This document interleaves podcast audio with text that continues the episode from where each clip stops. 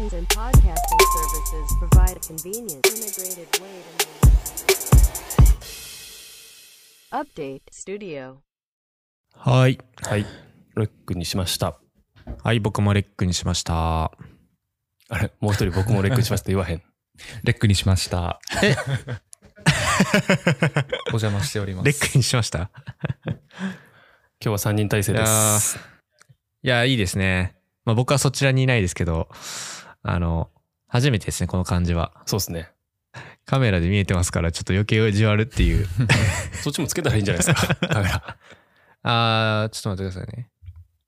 僕の声もそっち入ってるんですよね、録音で。入ってる。出ますよね。こここで、あ、OK オーデでィオす。ハイジャックで撮ってます。くださいね。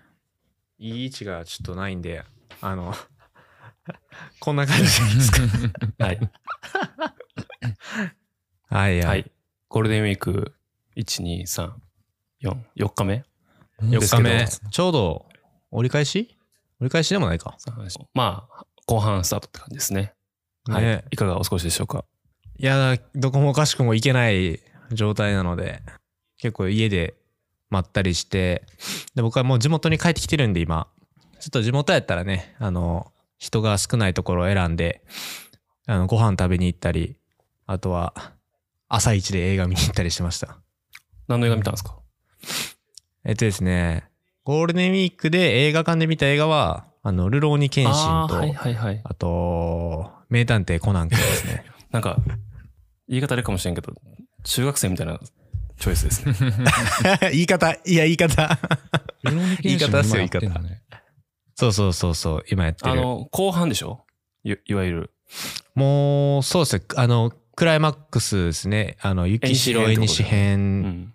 そうです、そうです。前の映画前半で終わってたよんじかゃんったっすわ。ずいぶん前の作品のように思いますけど。そうやな。一番最初のその、ルローニケンシンのサブタイトルのやつで、何年前なんやろ、あれ。佐藤健でしょ出てたのって中そうです、そうです、そうです。佐藤健が23歳の時なんで、10年前とかですかね、およそ。 23って、今の僕たち同い年です。あ、ほんまやな。23、ほんまや、やばいな。抜擢されてんな、あれ。確か。うん佐藤健が。そうっすよ。皆さんはいかがお過ごしですか福永さん。。映画見に行きましたたよ、僕も。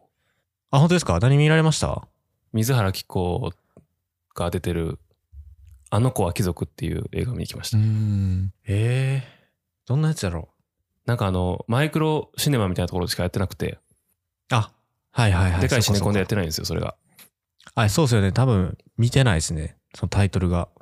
なんで、あの、初日に、初日じゃないや。あ、ゴールデンウィーク入る前っすわ、見に行ったん。あのー、先週の日曜日かな。はいはいはいはいはい。でももうその日からあの、緊急事態宣言が発令されてて。そっか。ちょうどスタ京ートの都日もうん、そう出そてうるんか。で、なんかレイトショーで8時半から、あの、上映やったんやけど、はいはい。 7時半ぐらいに着いちゃって。はい、いや。で、チケット買った後、なんか入場5分前ですって言われたから、1時間ぐらい時間潰さなあかんかったけど、潰せるところなくて、全く。まあそうっすよね。どこも空いてないですもんね。でコンビニで、なんかお酒買って、はいはい、はい。鴨川沿いで飲んでました、一人で。ああ、チルって。散るってたんですいやもういかや散るってるどころかもう、超寒かったよ。そうかそうか。まだ寒かったか。あ、キーラはゴールデンウィーク何してるまあ今、福永さ僕んは、同時収録してるけど。映画は全然見てないですけど、あの、最近プライムでザ・ボーイズっていう作品を見てまし出て、めっちゃおもろい よな。めちゃくちゃ面白いシし。ーズン1かな。うん。かなりグロいけど、でもこう見ててスカッとするというか、そうよね。シーズボーンイズは1おももろ一いな瞬で見終わって、今シーズン2に突入してるとこです。あー、シーズン2か。うん。えっと、あれよね。あれがああなって、実はこうでっていうところで。そうそうそう。うん、全然わからんけど多分そう。うん。いや、これ、ボーイズ面白いよね。俺結構前に見たけど、うん。あのヒヒーローの、あれよね、SNS っていうかこう、自己顕示欲、自己顕示欲刀ヒーローたちがうん。おって、特殊能力を持って、なんか気に食わんかったら人殺すみたいなやつよ ね。 ああ、これ面白そうやね。あの、マーベルとか DC コミックスでよく出てくるヒーローって、こう、割とこう、いわゆる成人みたいな感じで扱われがちですけど、うん。ザ・ボーイズの中のヒーローたちは、すごい人間味があるというか、そうね。もともと人間だよね、ほんで。そうそうそう。確か。あれは。あれね。でもなんか表現の仕方も、なんだろう、むちゃくちゃグロ い。うんうんうん黒い。めっちゃグロいなあれもちろん出るし、体破裂したりするし、割と見る人を選ぶかなっていう作う品ーん。ですね。あれなんか、指定やったっけ指定というか、なんか、最初のえっと年齢制限とかないんかな、あれって。 18俺全然気にせず見てたけど。以上だったかな。年齢制限は確かあったと思う。だよねあれはちょっとなんかこうヒーローが悪者を倒す系で、あのー楽しいマーベルシリーズと思いながら見たらダメなやつやね。うん。またちょっとこなんかう、テイス癖トが的に強、。はいデッドプールとかに近そうやね。あー、近いですね。うんうん、見てみよう。面白そう。すぐ見れるよね、あれ。全一部。般人が結託してヒーローを、あのやっつけましょうみた いな、そういう話です。逆転や。そうそうそうそう。いや、いいね。ドラマね。いいね。やそっうそうそぱ去年と同じ感じよね、ゴールデンウィークの過ごし方。そうですね。ただ、なんかニュースで見たところによると、ゴールデンウィーク初日の東京からの、えー東京から出ていく人の数は去年より4割多かったらしい。う。うん。あー、だいぶっすね。あとは沖縄に行く人は2倍やったらしい。 2倍はい。やばいな。もうみんな自粛に飽きてるんですね。自粛してないですもんね、しばらくも。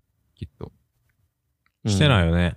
なんか、自粛要請されても、聞きたくないっていう気持ちの人が多い気がしますうね。んうーん。もうなんか個人で頑張るターンも終わりましたよね。しかし、もうこそのこ1じゃない年です間ねの間で、お上と下々の民の間の結束が築けなかったっていうのはきつい話だとは思います。確かに。いやー、マジで。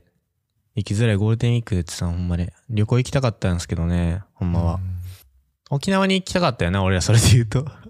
石垣島に行こうっていう話をしていて、あの、まあ、ゴールデンウィークか、あの、沖縄、沖縄じゃない、夏休みに、その沖縄に行きましょうっていう話を、ちょっとだけ計画してたんですけど、だからこの調子で行くと夏もちょっと怪しいなって思ってます。なあ、まあ、あと2年ぐらい無理じゃない無理なんじゃないです か。もう無理っすよ、ワクチン打たないと今のうちに。マイルいっぱい貯めて、合流できるように準備しとかないといけないですね。まあね、お金貯めとこう、今の間に。うんまあ、幸いにして会社の人と飲みに飲み会に行くとか、そういう機会も全くないんで、お金だけはいっぱい、本当は貯まるはずなんですけどね。なんか世代によるかもしれんけど、会社の飲み会とかが減って、あの、何従業員満足度というか、はいはい。従業員のメンタルヘルスが改善してる会社も結構ありそうな気がする。確かに。確かにありそう元々あんまり、あの、いい声聞かないですもんね。会社の飲み会に、うそのん。行きたい新入社員がそもそもそんなに多くないっていう声もありましたし。ね実際行きたくないよね、でも。そんな積極的に。まあ人によるよね。うん。ちょっと今日せっかく3人いるんで、あの、テーマがありましてですね。扱いたいテーマが。あの、小ノートにあるもんもそうなんですけど、ちょっとこう、お二人でずっとやられてる英語会話、英会話レッスンって言ったらいいんですかね。あれなんて言ったらいいんですかね。英雑会雑話、談、雑談。英語で 雑談。英語で雑談。えー、ポッドキャストではないけれども、こう、週に1回っていうこう定例で、英語で雑談をしている回あるじゃないですか。はい。僕も先々週ぐらいあの一回お邪魔させてもらってあのレベルが高くて聞くのに精一杯みたいな感じでしたけどなんかあれを、まあ、こう続けているのと始めたあのきっかけみたいなところをですねまああんまりこうやって話すこともないんでちょっと聞きたいなと思ってましてえーっとね、もともとは、えーっと、英語を使う練習をずっとしてて、で、あの、英会話レッスン、いわゆる、あの、オンライン英会話レッスン。多はい分このはいコはいロナで伸びてる気がするんですけど、業界的に。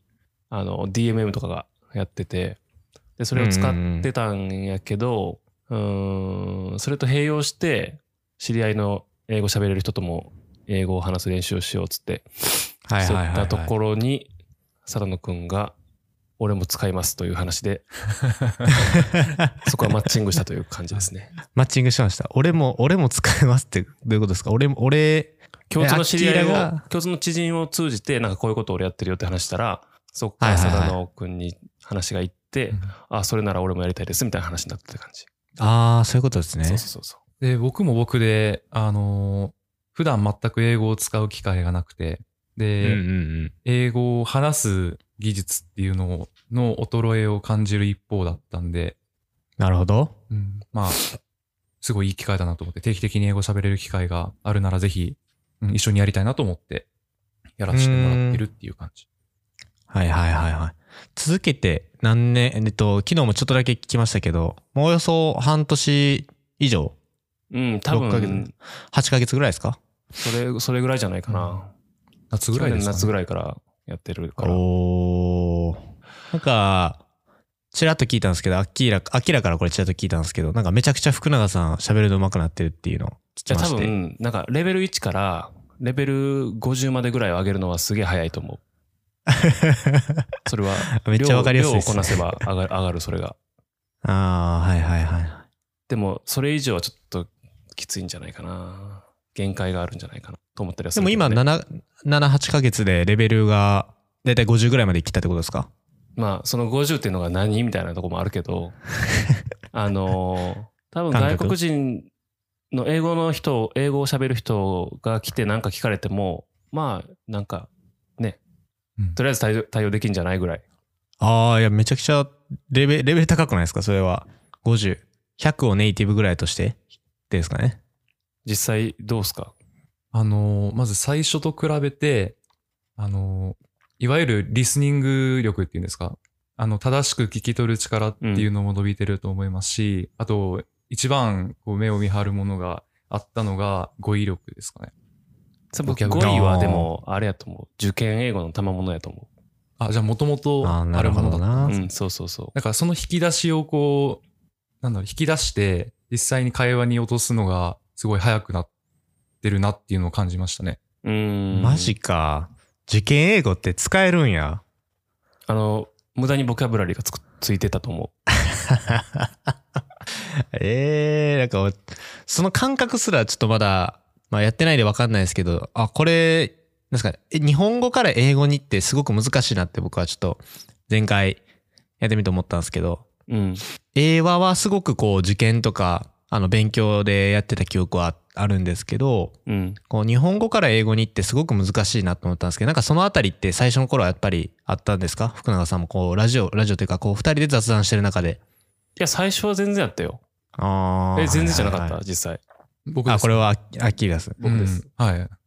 そうです ね。はいてか、あの、なんか、日本語と英、日本語で考えて英語で喋るっていう、その、頭の中でやる翻訳作業がある限りは、どうしても時間もかかるし、間違った単語を選んじゃうしっていうのはあるので、あの、そこからいかに、あの、英語のまま聞き取って、英語のまま考えて、英語のまま話すっていううんところうんうんうんに移行していけるかっていうのが、その英語上手だね、まだまだだねっていうのを判断する指標になるのかなっていうふうに思う。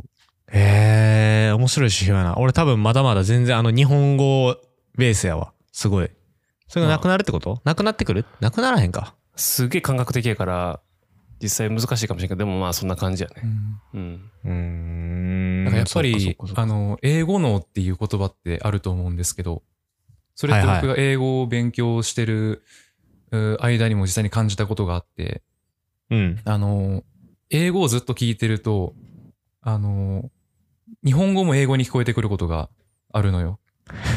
ほんま えそれどういうことわかわかりますあの、例えちょっとば、福永さんも分かってないよまだあの、ちょっと例を挙げるのがすごい難しい話なんですけど、例えばあ感覚ずっと感覚ねあの、YouTube で英語を聞いてて、で、いはいざこはういイヤホンを取って、周りの人の会話を聞くと、英語に聞こえるっていう。あ日あ。本語の音が、その、そうい英うこ語との波長に、なんだろうんう、うあん。のあそういうことあか合ってというかあそういうこなとるほかどね。はいはい。っていうことがあるんで、やっぱり、こう、英語を話す脳に切り替えるスイッチっていうのがあるんだなっていうのは感じましたね。だからそこを感じることができると、まあ一個英語のレベル上がったんじゃないかなっていうふうに言えるんじゃないかなと思います。すごいな。その基準も、なんか到達する、到達したなんかそこに、なんかそういう現象に陥ったのって、アッキーラで、なんかどのタイミングとかって覚えてる やっぱ留学中かな。まあ、留学中やったら、うんまあでも日本語実際ってあんま聞こえんか。あそうのや、もんね留学するっていう体験は結構でかいよね。それこそ、どれぐらいだったっけ ?1 年ぐらい。うん1年ぐらい行ってました。英語をどっぷりの環境で育つと、そら身につくわな。英語喋れないと生きていけない環境なので、やっぱ嫌でも喋らないといけないですし、うんそこで一番伸びましたね。ね。そう、だから発音とかも含めて、多分、独学でやってるお俺とは、多分、そこにはこう確たる差があると思うで、実際。うーん。発音に関しては僕も誰かに教わったっていうよりも、なんかこう真似したっていうのが強いと思うんで、例えばその英語をシャドーイングして、うん、あの、頑張って耳を鍛えて、舌を鍛えて、うん。うん、っていうのをあのずっと継続してやってると、発音は嫌でも良くなるんじゃないかなと思います。まあそうやね。なるほどね。発音の勉強って俺あんまりした記憶がないんやけど、やっぱ発音って大事なんかな。うーん、まあ大事か大事じゃないかって言われたら大事、当然。結構けどカタカナ英語で、あうんの、喋ってたよな、そのハワイの時とかってめっちゃわかりやすかったんやけど、でもなんかそれで通じるものと通じないものがあるっていう感覚がすごくあって、俺の中で。まあ発音って、なんだか、あの、同じこう、カタカナの、なんて発音例えばなんか、スーとか、フーとか、なんなんていうの、唇噛む系うんなんかあれで微妙にこう、ニュアンス違うく取られるのがすごくあの、めっちゃ、いやーこれもどかしいわと思ってたりしてんけど、うん発音の勉強っていうのは基本的にこうシャドーイングとかで磨き上げていくっていう感じな。そうね、あとシャドーイングとか、あと、発音記号なんかを知ってると、あの、辞書引いた時に、あの、この単語ってこうやって発音するんだっていうのが分かったりするから、あのシャドーイングと、あとまあ発音記号を最低限知っといて、分かんない時に、あうんの、うんうルんックアップして、えー勉強するとか。やっぱ発音、正しく理解しないと、間違った意味で伝わるっていうのは結構よくあって、はいはいはい、あの日本語で、こう、死と死って、こうあまり大きな区別されないと思うけど、そのせいで全く違う意味として伝わってしまう単語っていうのも結構あるから、はいはいはいはい。意味が伝わることは伝わるけど、あの、大概は。うんけど、まあ、細かいその発音の違いで、あの、まあ、間違った内容として伝わってしまう場合も結構あるので、やっぱそうよな。発音をちゃんと勉強しといた方がいいっていうのは間違いないと思う。なるほどね。まあでも、あの、そうそう反射神経。要はあの、一番最初あったのは、英語で話しかけられている。で、えー何を聞かれてるかわかるけど、それを話すとしたときに、それを説明するための英語が出てこないっていうのは結構あったけど、まあ何回もやっていくと、反射神経が高まっていくし、なんか知らん単語があっても、なんとか力技で別の単語で説明しようとすると、こう、なん、なんだかんだ相手向こうがメイクセンスしてくれるから、うん。っていうのはあるね。なんかこう、とりあえず恐れず話すっていうのはそうです。割と大事。割と難あー。しい。うんうんうん英語で話しかけられた英語で話さなきゃっていう気負いが結構なくなってくるんじゃないかなって思うんですけどそうね、そうね。。やっぱ確かに。それはないわあの、義務教育の英語をがっつりやってると、あの、うん、話し始めは愛から始まらないといけないっていう呪縛からいつまで経っても逃れられない気がする。やっぱり。うん確かに。なんか愛から始めるのがなんか当然ですよね。愛、なんや、なんやらなんやらって感じで。あれは別に決まりはないですよね、普通に。うん。なんか、いろいろすっ飛ばしてもいい、あれ分かるっちゃ分かるよね。わかりますわかります。別に時勢とかも結構変な時勢にしても分かるっちゃ分かるよね。うーん。なんか、変な話、動詞から始めたら、あの文法的な話、こう命令形になっちゃうみたいなのあるじゃないですか。うん。なんかそういうのとかっていうのは、会話の流れだと、全然それを感じない。だから向こうの人 も。外国人の人が日本語を頑張って話そうとしてて、その時に、なんとか白ください、みたいな話。はい多分一緒やと思 う。いうん。それこそあの、行くますよとかと一緒やと思あー う。えそういう感じだね、結局、ね。そういう感じですうねん。。あ英語話すときも別にその疑問を表したいから、あの、まあ、do から始めないとなとか、はいはいはい。あと、過去の話をしたいから、あ、過去形にしなきゃとか、そういう意識はあんましてなくて、あの、あ会話の中そうなんやで、あの、こう向こうも察してくれたりとか、うんうんあとうんうん、微妙なイントネーションの工夫で、あうの、んうまいこと伝わったりとか、例えばその、語尾を、あの、時制は普通だけど語尾を上げることで、時制じゃないか、はいはいそのはい。単語の順番は、あの、主語動詞っていう順番だけれども、語尾を上げることでこの人は疑問をき疑問として聞いてるんだなっていうのが、話してるとわかる。うんうんうんなんで別にその、なんだ、語順とか、全く気にする必要はないというか、全然気にしてない。伝わるから。なるほど。確かにな。なんかその呪縛は俺めちゃくちゃあって、絶対に疑問系から始めないといけない。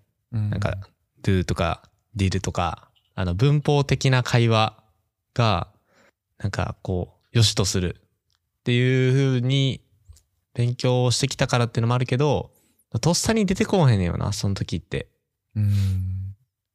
そうでねも。そのニュアンスで聞き取りなんか聞いてくれるんやったら、その、まあ、レベル感、どこまでレベル感を持っていくかにも、これもちろん夜話やと思うけど、なんか普段使いに関しては、別にそれでいいもんね。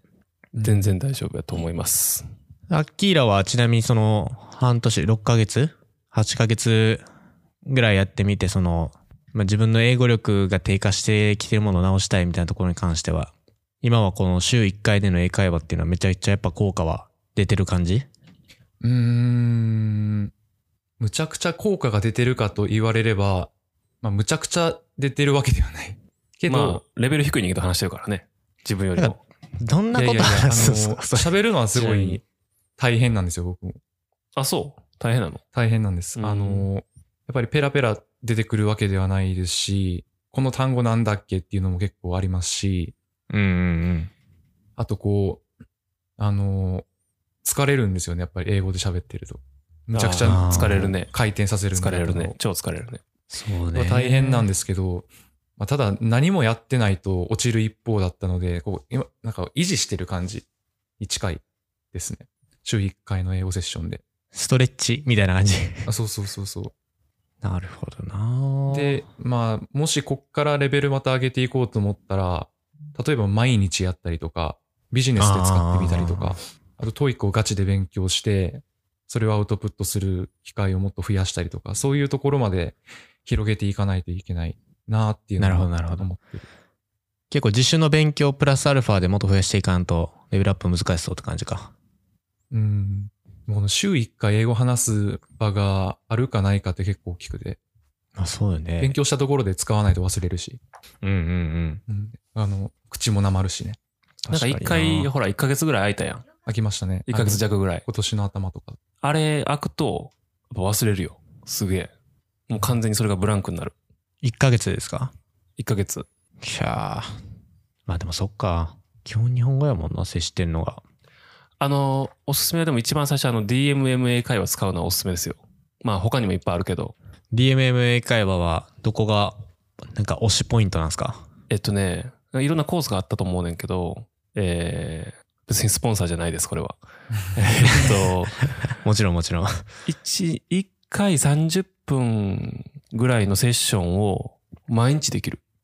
1回30分セッション毎日。で、なんかあの、そういうテキストというかカリキュラムに沿った会話のレッスンみたいなのもあるし、普通に雑談のチャットで30分っていうのもあるし、はいはいはい。で、事前にこの日の何時っていう予約していくと毎日受けれる。で、月会費が多分5、6千円ぐらい。あ、へー割とリーズナブル5、6000か。そでも全、そんな高くないですね。5、6000だったら。う。うん。毎で日しかも会話できたら。俺は、もう、なんかこう、型を、型としての会話を学ぶっていうのはもう、ね、そんなに必要としてなくてう、ん普普通に喋ろうとっ思うと30分は短い。て。ああ、そうなんすか。 30分はすぐ一瞬で終わっちゃう。なんか背景を説明してると終わってしまうから、うんうんうんうんうん。短いなと思って、もう使うのはやめました。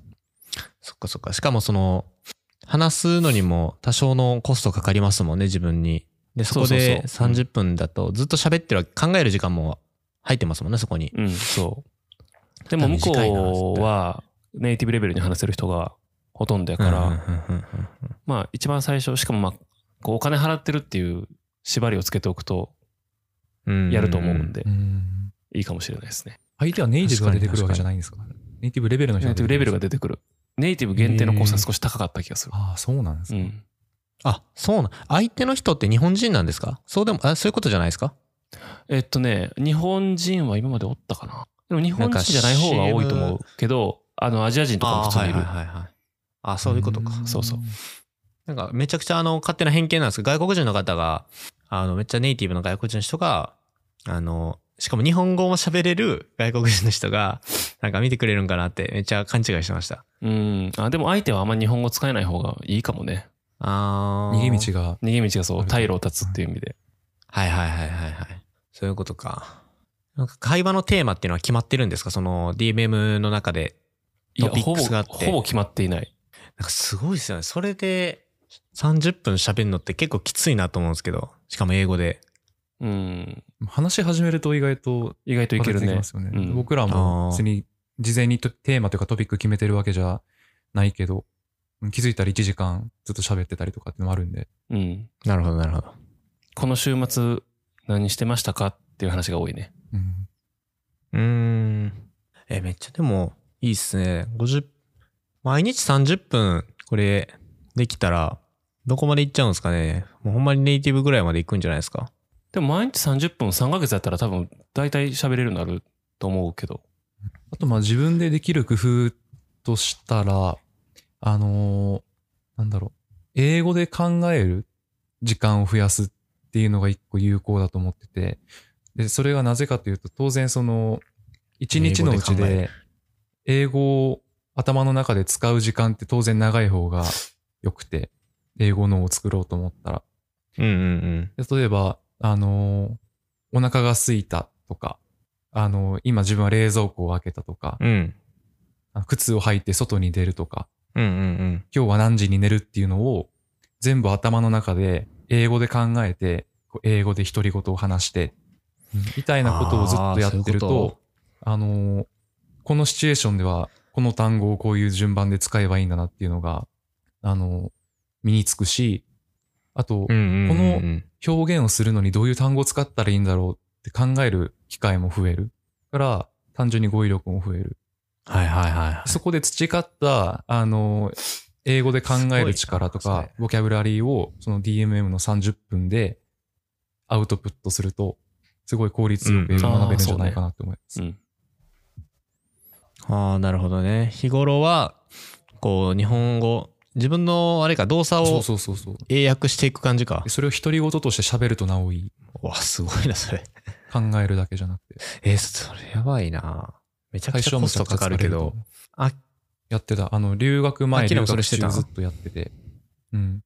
例えば今起きた。すごいな、でそれ。今何時だああ、眠いなとか。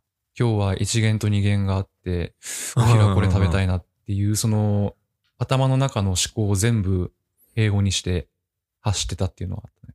恋は、それできたらほんまにうん。英語の時間は当然かる。かると思うけど、継続したら相当力つくんじゃないかなって思すごいわ。それは、あの、簡単にやりますって言えへんけど、う。うんふとした時とかにやるのがいいよね。これ英語でなんて言ったらいいんやろっていう、こう、問いを立てる回数を日常の中で増やしていくっていうのは、うん確かに大事だな。あとなんか英語に抵抗なくなると日々いろんな調べ物した時に英語の情報に当たった時の気持ちが変わる。なんかうんうんうん確かにそれはあります。めんどくせえなこれはいねってなるのがうーんまあ読もうぐらいのテンションに変わるうん。のはいい。やっぱり英語使えるとなんかアクセスできる情報量が一気に増えるなっていうのは感じるね。うん。いや、ほんまそう。テキストは大丈夫なんですけどね。なんかやっぱ、言語になるあとのきついですね。コミュニケー YouTube シとョン。かもやっぱ日本多分日本語の YouTube 本ですまあまあ多いと思うけど英語を入れるとなんか数が多分何十倍何百倍になる。うん。そう。あーでそれキーワード検そうそ索うそうでもで、、それを、英語で検索すると。それが情報収集の対象に入ると、結構拡張されるのではっていうふうに思うけどね。うーん。確かに。いますね。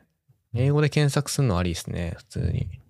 真偽のほどは不明だけど、その日本語じゃひなかなかヒットしない情報が英語で検索すると出てくるっていうのもあるらしいので、どうやら。まあ、分野によってはあるかもね、でもね、それは。マジもでと。もと 英語で書かれた記事を日本語にあーね訳して、あの出してるようなところだと、あの、なんだろう、その翻訳者のなんか意図というか訳し方の癖で意味が間違って伝わってしまうっていうこともきっとあると思うんですけど、うんうんその第一次情報をそのまま、あの、うん。はいはいはい、はい検。索して自分で確認することができるっていうのは、あ英語を使える上で結構、うん、効果的なあの使い方なんじゃないかなとまあ。どういう調べ物をするかにもよると思うんですけど。そうかそうか確かにね、テーマによっては、海外の文献の方がよく細かく調べられてたりするのは、なんかすごく感じることあって、まあよそれこそ今あれやもんね、グローバルなテーマが増えてきてるから、日本だけじゃなくて海外の文献を見たりとか、YouTube もそうやね、YouTube 動画も海外の人の発信している内容を聞くっていうのは、なんか重要、求められてるそうとやねかね、やっといた方がいいっていうか、知っといた方がいい。最近とかは感じたのは、あの、アジアンヘイトの、あの、トピックは、日本の報道あー機関マ確かジにで何も言わない聞。かないですよね。うんまあ、興味がないからなんですかね、情報源そのほとんどこは。言われた気がるそれは関心がないから発信はしなもうい。関心ないって、我々のことですよ、それは。 ほんまに。いや、すごい勉強になりました、この英語の勉強に関しての。はいちょ僕も定期的に、あの、参加させてもらって、2割ぐらい参加しようかなって思います。会話中の。どうぞ。はい。またハワイ行こうね。それねハワイはマジでい行く。ほんまに行こう。ハワイは行きたい。コロナウイルスが、ちょっと収まったぐらい。いつ収まるか知らんけど。映画を使えるとね、また楽しみも何倍にも増えると思うし。そうやな。なぜんひか行きましょう分かりやすいね、旅行は。だから、うん。あざっす。行きます。今日テーマ、英語のテーマで終わってもいいんですけど、もう一個。もう一個行きます。はい。えー、っと、福永さんが挙げてくれてたやつ。他人の目を気にするマイ、えーっと、メンタル喪失でしたっけメンタリティの喪失。はい。ですね。あのー結構やっぱり、人は他人のことが気になるっていうのはあると思うんですよ。もちろん、あります。はい。他人の目線、自分がどう見られてるかっていうのが気になりますとか、うんうんうん。自分が、の言動がどういうふうに思われてるかとか、あとまあ他人がどういうふうな日々を送っているかっていうのはすごく気になりますよね。三つ目の方は、もしかしたら最近かもしれないですけど、あの、はいはい、はい。 SNS とかでそういうものが可視化されてきたから、やっぱ他人の生活とかっていうのをどういうふうにっていうのは気になり、可視すごく見やすくなったっていう部分はあるんですけど、うんうんまあ、あの、思春期の頃はやっぱりこう他人がどう思ってるか、自分に対してもそうやし、いろんなものに対してどう思ってるかっていうのは、やっぱまあ気になるところはあると思うんですよ。うん。はいはいはい。人それぞれ。で、あの、人と違っていたら目立つから、まあそういうのは良くないんじゃないかと思ったりとか、でも自分こうしたいしとか、まあいろんなこう悩みがあったと思うんですけど、まあこれがどっかのタイミングでどんどんなくなっていくポイントがあるわけですね。そうですね。はい。ただまあ、あの、それがをなくさずにずっとやっぱ持ってる人もいるじゃないですか。うん、ずっと気にしちゃうとかね。うんそうそうそうそうなんか。過度に。だからその考えちゃう他人の目をとか、まあ、他人を気にするメンタリティっていうのがどういうタイミングで、どういうきっかけで失われていく、もしくは残っていくのかっていうのをなんか考えたいなと思って。で、それはこれなんでかっつうと、まあ、新入社員の子がこう4月に入ってきて、ゴールデンウィークまでまあ1ヶ月ぐらい働くわけですよ。で、あのーよく新入社員の子人とかに、失敗をたくさんしたらいいよみたいな、失敗から学んだらいいよみたいな話をすると思うんですけど、はい。このアドバイスは結構なんかナンセンスやと思っていて、うんうんなんか、あの、やっぱそんなこと言っても失敗したら嫌やんっていう。まあ、嫌っていうのはなぜかというと、 あいつ失敗したっていう風な認識を他人からされるからっていうのがあったと思って、うん。うんうん。で、まあ、一方でやっぱ失敗なく円満にこう過ごしている人もいて、はいはいまあはやっぱテキパキやってる人もいて、まあその人の方がやっぱりよく見えるやん。い。他うんうん人を見てそう思ってしまうっていうのはあると。なので、で、やっぱ失敗を気にしないっていうのが他人の目を気にしすぎないところ と多分イコールなのかなと思いまして、そこら辺うんうんうのんどういうふうな気持ちの切り替えをすると他人の目が気になくな気にならなくなるかっていうところが解決できれば、多分あの失敗を気にするな問題もうん解決する気がする。確かにそうっすね。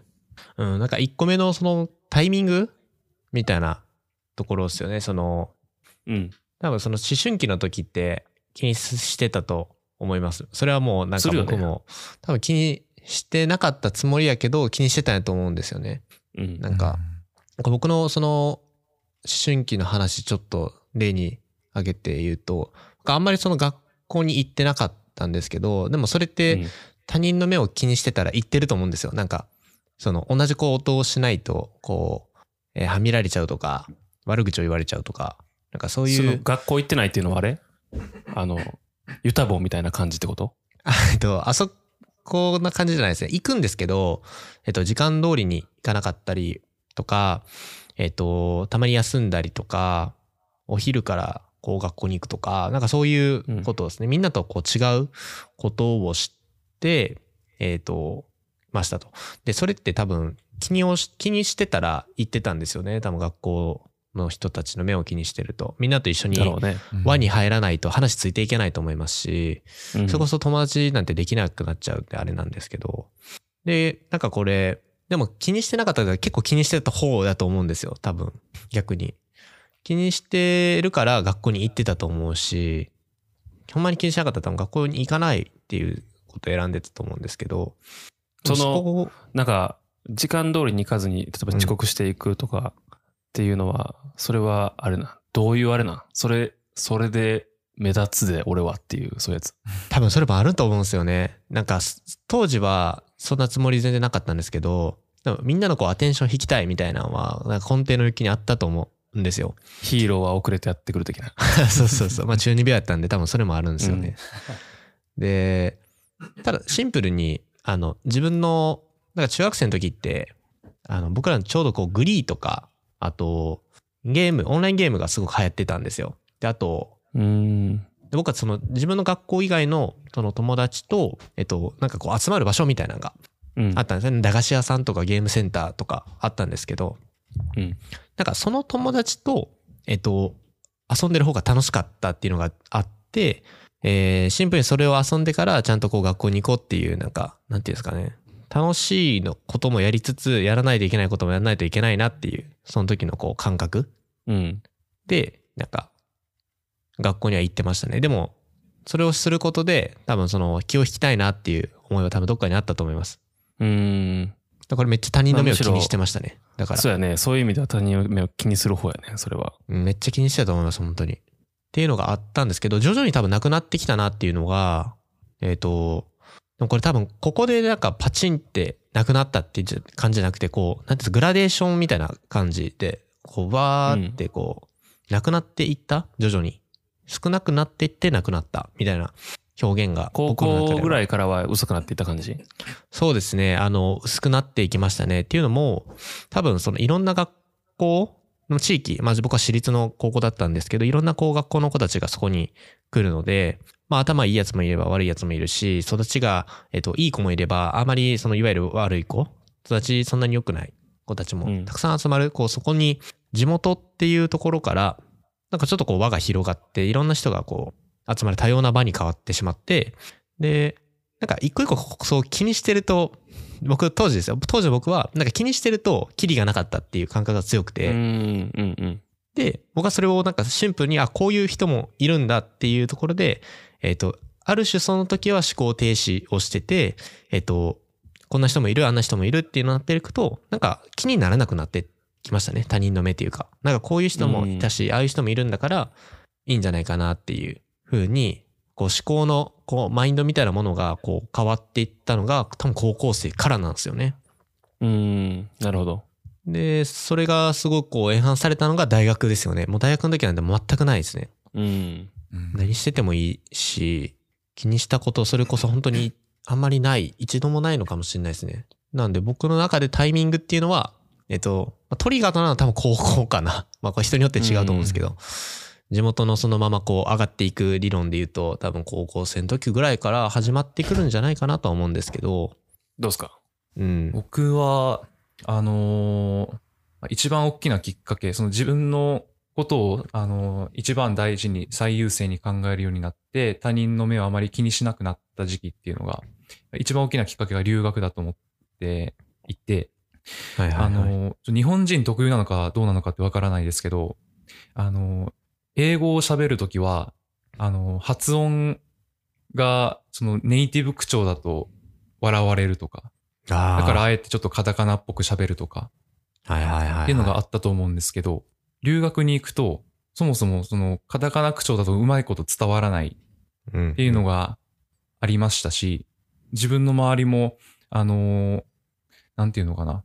ネイ頑張ってこうネイティブっぽく、あのー喋ろうとしても、あのー笑う人っていうのは誰一人いなかったので、あのーまあ、そあの他人の目を気にせず全く喋れ、えっと、喋ることができたっていうのもあり、その留学に行った時に、あのーちゃんと文法を作らないと相手が理解してくれないっていうふうに思い込んでたんですけど、あの、その時のホストマザーに教えてもらったのは、とにかく、あの、自分が何を伝えたいかっていうのを最優先に考えて、もし伝わらなかったとしても相手のせいにしろって言われたんですよ。それを理解してくれない相手が悪いから。へえなんで、その時に、あのあ、もっと自分中心に考えていいんだなっていう発想の転換が起こって、あの、他の人が、あの自分の喋る英語に対してどう思うと気にしないっていう、あの、マインドが、あの、ちょっとだけ出来上がった時期ではありました。で、その、そこで培ったメンタルは、当然日本に帰ってきてからも、あのずっとあって、あの、日本にいたとしても、あの、あえてカタカナ英語を喋るようなこともないし、うん。あとまあ、英語の話じゃなくても、例えば会社で、あのなんだろういろんな、あの、こいろんな仕事を、あの、させてもらう機会がまああると思うんですけど、さっき、あの、福永さんがおっしゃってたみたいに、あのやっぱ失敗を気にするな、どんどんやれっていうのは言われてまして、うんで、当然、あのまあ、知識も技術も、あの、ない中でいろんな失敗をすると思うんですけど、あのその失敗も、あの、他の人から見たら、あの、すごい情けない失敗もいっぱいしてると思いますし、他人の目を気にするっていう、あの、マインドがずっとあれば、あの、まあ、当然嫌なことだと思うんですけど、最終的に、こう、自分がこの失敗から、ま、自分がこの失敗から学ぶことができれば、まあ、結局プラスなんじゃないかっていうふうに自分中心に考えることができるようになったので、うん。やっぱりその留学生時代に培った、自分中心に考えるっていうマインドが結構大きかったんじゃないかなっていうふうにう思います。んマザーすげえよな俺マザーすげえなんか熱い熱いターニングポイントやなと思ったやっぱその、さっき千春くんはうん他人の目を気にすることがなくなったっていうタイミングがうんあうんったって言ってたけど、うんうんあの、僕はどっちかっていうとその、0か100かじゃなくて、あの、だ、やっぱ大小が個人的にあると思ってて、はいはいうん。やっぱ完全に、もう全く人の目を気にしませんっていう状態には自分はならないんじゃないかなっていうふうにうんうん、思ってます。やっぱどうしても、その社会の一員として生きていく限り他人の目っていうのはあるし、他人の目が良くないことで被る不利益っていうのも避けられないそうやねから、うん。だから自分、あの他人の目を気にして、うんうんあの自分の行動を抑えるうんうんうんっていうところから脱す、あの脱することはできたけれども、うんうん完全に気にしない、もう自分のやりたいようにやる。他の人がどう思うかなんて、どうでもいいっていうところまでにうんうんうん行き着くのは、あのー、定野的にはできない、難しいんじゃないかなっていうふうに 思って。一人称が三人称に 変わった。なんかあの、そう、俺も、これちょっと、はい。あ、補足するとですね、えっと、その気にするみたいなところで、えっと、結論、えっと、僕はその、自動的な気にするっていうのはあんまりなくなったっていう。で、ゼロではないですね。もちろんこう気にするときはあるんですけど、要はこの、自分が意図せず、こう外部のこう、何し何かしらのこう刺激とか環境要因のもので、受ける気にするってあるじゃないですか。なんか、意図せず。じゃなくて、えっと、どっちかというとそれを、えっと自分から理解しに行こうとするっていうことに、えー頻度は増えてったなっていうところはありますね。全く気にしないっていうよりかは、自分からこう理解しに行こうっていう。なんであの人はそういうことを言ってくるんだろうとか、なんかそういうことを言う背景には何があるんだろうっていうことを自分から理解しに行こうとするっていうアクションに変えるだけで、多分捉え方が変わってきたのかなっていうふうに思ってる。で、全く気にしないわけじゃないですね。普通にあの感情的に切れる時もあるし、なんか、なんか、いや、めちゃくちゃ、なんでそんなつまらんことになろうとかって思う時あるんですけど、でもそれってなんかすごくこう自分の時間を、うん、自分の時間として過ごせてない感があったんで、なんか、矢印を自分からっていうところに変えていったのは、えっと、違うポイントかなっていうのはあるかな。俺ももちろん気にするよっていう話、これは、アキラに対して。めっちゃ気にする。それで言うと。うん。まあ、ポイントはおそらくあれですね。あの、他人のことを気にするうっん。ていうのは、やっぱり自分が常に見られているような感覚を持っているがゆえにっていう話やと思うんやけど、あの他人はね、やっぱ自分のことをそんなに見てないですよっていうことを認識すべきですね。ああ、マジでなんかもっ、とそうですね。もっとズバッと言うと、なんか人はあなたにそんなに興味がないですっていううんうんうんうんうん。ことを認識すべきだと思います。そそれをなんか認識しだすと、あまり他人の目が気にならなくなるなり始めるはず確。かにそれはありますね。うん自意識過剰ってことですよね。よくも悪くも。そうそうなんそう、かそういうこと、そういうこと。いや、それめっちゃ最近あった例あでりますね僕はこの、このシャツがすごい好きなんですよ。うん。この、ちょっと春っぽ い色のペールカラーのグリーンのシャツを今着てるんですけど、うんこれ最近買ってすごい好きで、うんうん休日着てるんですけど、うん土曜日着て、で、日曜日もう一回着たいなって思うんですけど、うんおうでも他の人からしたらこの人また同じ色のシャツ着てるよって思われないかなってちょっと思うんですよね。いや、誰も覚えてないと思うん、そうなんですよ、 結局。う。誰も昨日着てた服なんか覚えてないと思う。うんうん。覚えてない。なんかそこにあの気づくと、うん別にその自分が何の服着ようが全然いいし、他の人は全く意にも返さないし。相当、その人に対して興味を持ってる人じゃないと、そこには気づかないと思うな。特別な関係とかじゃないとね、本当に。髪切ったも気そこづかへんやん、人が。いやー、本当にね、声大きくして言えないですけど、 ここ切ったとか言われても分かんないですからね。でも正直髪切ったんって結構自分の中ででかい変化やからね。あそうっすね。言 われたら嬉しいですかそう。いや、まあ、言われたら嬉しいかどうかっていうのはまた別として、例えば、あ、ちょっと髪切ったっていう、そのちょっとやけど、自分的にはめっちゃ切ってるんですけど、みたいな。まあ、あったりするし。そうですね。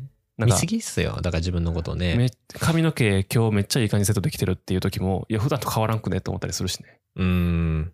確かに。なんか福永さんのさっきの、そこまで気にしてない。他人は自分のことをそこまで気にしてないっていうことをこう理解する。まあそこを、えっと、なんだろうな。なんか腹落ちするまで理解できるようにならないと多分無理だな。難しうんいと思いましたね。そこは。そこから逆多に言う分。と中学校とか高校の時とかってすごく閉じた空間でうん。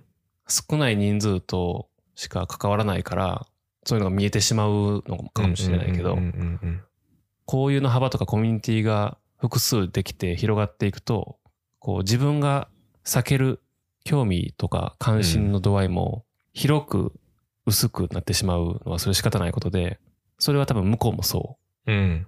うなんだろうなということがなんか実感できてくる気がする。確かにそうっすね。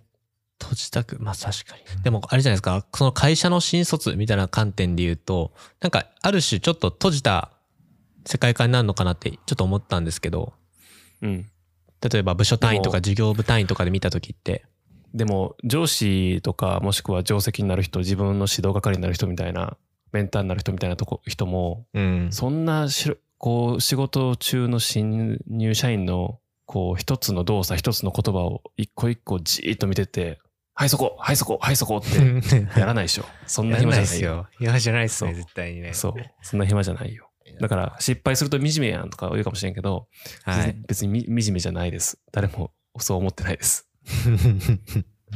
その二つ目のその失敗うんなんか、気に、恐れず、やってみなはれや、やっていうの。なんかあれは、福永さん的にはやっぱ違うんですかねなんか、あの、違うっていうか、ナンセンスなのかっていう。なんかまあでも手順によるよねこれはあの確かにね。な何も持たさずにうん、荒野に解き放ってい生き残れみたいなそういうあ れはもう頭悪いなと思うけどそうですね。映ちゃ画だんとけにしてこほういしうふうに。やったらこういうふうにやったらちゃんとできるからっていうのを示してあげてうん。であとはもうあの要はそのボタンを押してみなさいという何かが起きてもそれは大丈夫だからっていう話にまで持っていったら OK やけどね。なんか、セーフティーネットとセットなのかなって話今あそう聞いねてて。うんうん思いまして、僕がそのやってみなはれやって言われた時にあめちゃこの人なんかうあのいいなって思う時とかあとほんまに自分で失敗しても大丈夫だって思う時って必ずなんかなんだかんだのうんと例えば上司の人から言われた時って大丈夫俺こういう風にして責任取れるからっていうなんだろうこっちにあの一緒にこう命綱つけてくれてる感って言ったらいいんですかねなんか、あの、そうそ,、ねれがあるから、失敗しても大丈夫。本当に大丈夫っていう感じがありましたね。かそこは多分、その依頼する時の人側の、なんか変えるポイントというか、いう時の注意するポイント。セーフティーネットがそれあって本当に言ってるのかどうかとか、ちょっと武器持たせて、後ろを押し出してあげてるのかどうかみたいなところは、多分言う側のそう問題ね。かそれはなっていう。ね、なんか軽い感じで失敗しても大丈夫やからって言ってる人は、うん、失敗しても大丈夫。俺も過去に失敗したことがあるからっていうニュアンスで言ってる気がするね。そうですね。なんか、あ浅い。なんか、 言葉をずっとで結構浅くでて。そしてその後めちゃくちゃ怒られたっていうのがセットになってる気がする。ほんで、あ、気にすんな気にすんなっていう、なんか、 その、それ、そうじゃないんですっていう。こそうじゃない。ないんですよね。そうじゃないんですよね。こう言われた人からすると、結構怖い状況なんで。そうなるとなんかこう、会社で働くことは辛いものであるみたいな価値観そうがそうそうそうそうそう。継承されちゃうから。ね。ほんまにそうやと思います。うん。なんか失敗した時に、あの、他人にどんな迷惑がかかるかわからないと、あの、やっぱ挑戦するのも怖くなっちゃうと思うんですけど、この他人に迷惑がかかったらどうしようっていうのも、他人の目を気にするっていうのに含まれるんですかね。含まれるけど、うん含まれると思うな。でもそれはなんか能動的に気にしてる感じがするよね。なんかうん最近俺、ああ、その言葉はすげえいいと思った言葉があって、あのー、許可よりも謝罪を求めよっていう、何で言ってたんだっけな、忘れたけど。はいはい。要はあの、これをやってもいいですかじゃなくて、なんかやってあかんかったら謝ったらいいっていううーん。方が物事を進める上では全然いいよみたいな話があって、へー多分その他人を気にして言わないのか、言ったらどういうことが起きるかっていう他人の心情、気持ちを察する力っていうのはその違いな気がする。うんうんうんうんうん。これやってもいいかなやったらなんか悪いことが起きひん。やってもいいかなやったら怒られそうみたいな感じじゃなくて、やった先にどういう波及効果があるかなっていうのを考えるの。他人のこと考えてるけど、そっちの方が健全な気がするな。うん考うんうえん方うんうは。ん。確かに確かに。それってその、例えば仮に謝罪することになったとして、で、その、あ、こいつ失敗したんだなとか、謝罪する羽目になったんだなって思われない、えー思われても全然 OK っていうメンタルが前提になってる話だと思いました。あ、そうね。確かに、ま、ちょっとマッチョっぽいね。けど、他人を気にしてると、この、元々の話に戻して他人を気にするメンタリティは何がやっぱ一番まずいかっつうと、自分に対して興味がない他人の判断を気にして自分の行動を制限するってことやから、うんそうで。すね。うんうんうん。そこはほんまに避けたいし、そう陥っちゃってる人も多いのかなという印象もある。うん。だから、自分に対して興味がない他人によって自分の行動を制限されるぐらいやったら、自分がやりたいことをやった方がいいっていうのはある。うーん。考え方としては。そう。だから許可よりも謝罪をっていうのはそれ。なんかさっきのアキラがちらっと言ってたんですけど、この仕事の話で言うと、こう自分の仕事を通してどういう人が関わっていくのか、関係者の顔をまず思い浮かべるっていうのはすごく大事なのかなって思いましたね。なんかその関係者の人に迷惑をかけたらどうしようっていう考え方もなんかすごくわかる一方で、その関わる人たちがなんかすごいチープな表現するとこうハッピーになる。なんかすごくこう、えっ、と嬉しいサプライズっていうような、うんと、風に捉えてもらうためには、自分はどういう行動したらいいんだろうっていうのも、一個捉え考え方の一つなんかもしれへんなと思って聞いてましたね、今僕は。でか関係者が分かって、その人たちの顔がどう変わるかみたいなところで、えっ、と、自分のアクションが変わっていき、他人からのこう気になる、うん、気にしすぎるってこともなくなるのかな。自分がこうしないとだって、だ迷惑かかっちゃうから、それは避けるために、こういう行動を取ろうっていうふうに、なんか、ポジ編じゃないですけど、そこっすね。なんか、意外と関係者の顔を思い浮かべられてないことも、場合としてあると思っうんってるんですよ自分のこの仕事を通して、なんか、えーこれ別に現場であったとここととかじゃないんですけど、なんかこれがどんな意味あんねんとか、なんかこれやって誰が喜ぶねんみたいな話ってあると思うんですけど、なんかそういうことじゃなくて、それを通して、どう、それに関わる関係者の人たちがどういう顔になるのかっていうのを、えっ、と、自分から取りに行く先に気にしすぎるとかじゃなくて、こうするんだっていう、こう、自分でコントロールするんだっていう前提で、えっと、思考を始めるっていうことも、なんか、このテーマのどうしていったらいいんでしょうか問題のところの一個のなんか処方箋みたいなところなんかなって思ってましたね。うん自分でまそうねず主導権を握っていくっていうことをやっていく。気にするっていううんことじゃなくて。なるほど。まあ、あとは、新入社員の話に限定されるかもしれないけど、うん、多くの職場では新入社員にそんなに重たい仕事は与えないはずであるという前提のもとで、ああ。なんか、仮に失敗をしたとしても、全然大丈夫っていうのはうん、うん。何も起きないに近い。うん確かに。うん。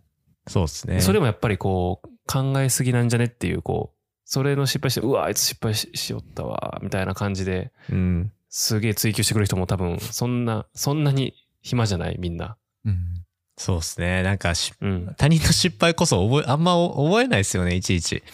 なんかち他っ人ちのゃい失ミ敗スなんかとか。全然覚えてない。そんなこと覚えてても何のとこもないからね。ね、本当に。それはあるんで、確かに。自分のミスで会社が倒産することもないでしょうし、ないねう。んよっぽ、な、なんかその、うん、なんかこう倫理的なことをじゃ、もう以外のことしちゃうとかは、それはもう、あの前提ないですけど、なんか細かい仕事上で起こる業務ミスとかって、そんな、ね、あの、潰れないんで大丈夫だよっていう安心感まあ、だは。からまあこれ逆の話かもしれんけど、だから日本政府とかはもうちょっと国民がどう思うか考えた方がいいと思うけどね。おお日本政府が国民。あ、まあまあまあまあ、そうですね。確かに、い多や分そこは思います、ね。年取っていくとそれが逆 に多分そのセンサーがなくなっていくやろうね。ああ、逆に、確かにうん。年齢層の中でちょっとありますね。じゃあ違いとかが。視野狭くなっちゃうっていうのもあるんでね、それは。この気にしすぎないっていうことって。うん。まあそれ言ったらちょっとそれはさすがに言い過ぎちゃうみたいなことをうんうんうん、うポん。ンポン言う人は結構多いんで。確かに確かに。ああ、今のめっちゃ納得しましたね。適度にね、人を気にするメンタリティは持っておきたいですけどね。やっぱ、それこそあれじゃないですか。新入社員のうちからそういうマインドを作っておくことが、いわゆるこう自分たちがと年を取っていった時に、なんかこう、いい上司とかいいじゃないですか。いい上司とか優しい大人の人たちうんうんうんの人たちって、なんか、その子を優しく受け入れてくれたりとか、セーフネティネットをさらっと敷ける、なんかこう優しさとか、あと多様性を、えー重んじてくれるような人たちになっていくんだと思うんで、まさしく僕らから、なんかそこのマインド情勢を作っていくっていうのは、めちゃくちゃ大事なんかなって思いましたね。その政府の話そうをねするわけじゃないですけど、別に。なんか、その他他人のことちゃんとおもんばかったりとかするのはやっぱ大事で、うんうん。でも、そのおもんばかるスイッチが、やっぱ思春期からずっとオンになりっぱなしの人がすごく多い。しかうも、ん感度がすごく高い状態で。確かにね。け、ど、それをなんか使い分けれるようになったらいいよね。この人うんうんうた、んこの人たちに対しては別にそんなことをする必要ないっていう時はもうオフにして、うんああ、そうですね。うんうん。その代わりオフにし続けてると、あの、悪い例みたいになっちゃいますよっていう話で、うんんんもう永久にオンにならなくなってしまうっていうのはあるかもしれないから。いやー、こ使れいな分んけかができるようになってくるのは大事ですね。わかりましたね。そうですね。使い分けっすね。うん。気にしないモードっていうのをね、うんうんうん。使えるようにならないといけないなう。ん気にしないモードを自分の中で作っていく。これっすね。うん、気にしないモードを取得するトレーニングをするしかないですね。うん。いや、いいっすね。なんか結論が出てよかったっすけど。 大丈夫かなってちょっと思ってたんですけど。めっちゃいい。ありがとうはい。はじゃあいそんな感じでしょうか。ございます。はい。いいっすね。どうもアッキーラでは。ありがとうございました、はアいッキーラ三人ですね。はい。あれ、喋らへんのその後。いや、アッキーラ。あの、ありがとうね。はいはいどうぞはい。はい あの、こういう、なんだろう、こ高尚なテーマというか、考えさせられるテーマをこう自分ごとに落とし込んで考える機会ってあまりないので、なんかうん自分がいかに、こう、他人を気にして生きてきたのか、で、これから他人を気にすることでどういう弊害があるのか、で逆に気にしないことでどういう好影響があるのかっていうのを、あの、再認識、あの、させられるすごいいい時間だったなっていうふうに思いました。ありがとうございます。またまたそんな会社の研修受けたみたいなコメントして。一年間培ったのを、あの、ちょっと出しちゃいましたけど、あ、でも、うん、すごいいい機会だったなって思います。ありがとうございます。 はい。では、えー、もろもろはショーノート貼っておきますので、そちらを合わせて確認してください。では、ゴールデンウィーク5月2日に、飯田千春さんと空野明さんでした。ありがとうございました。ありがとうございました。ありがとうございました。お疲れ様でした。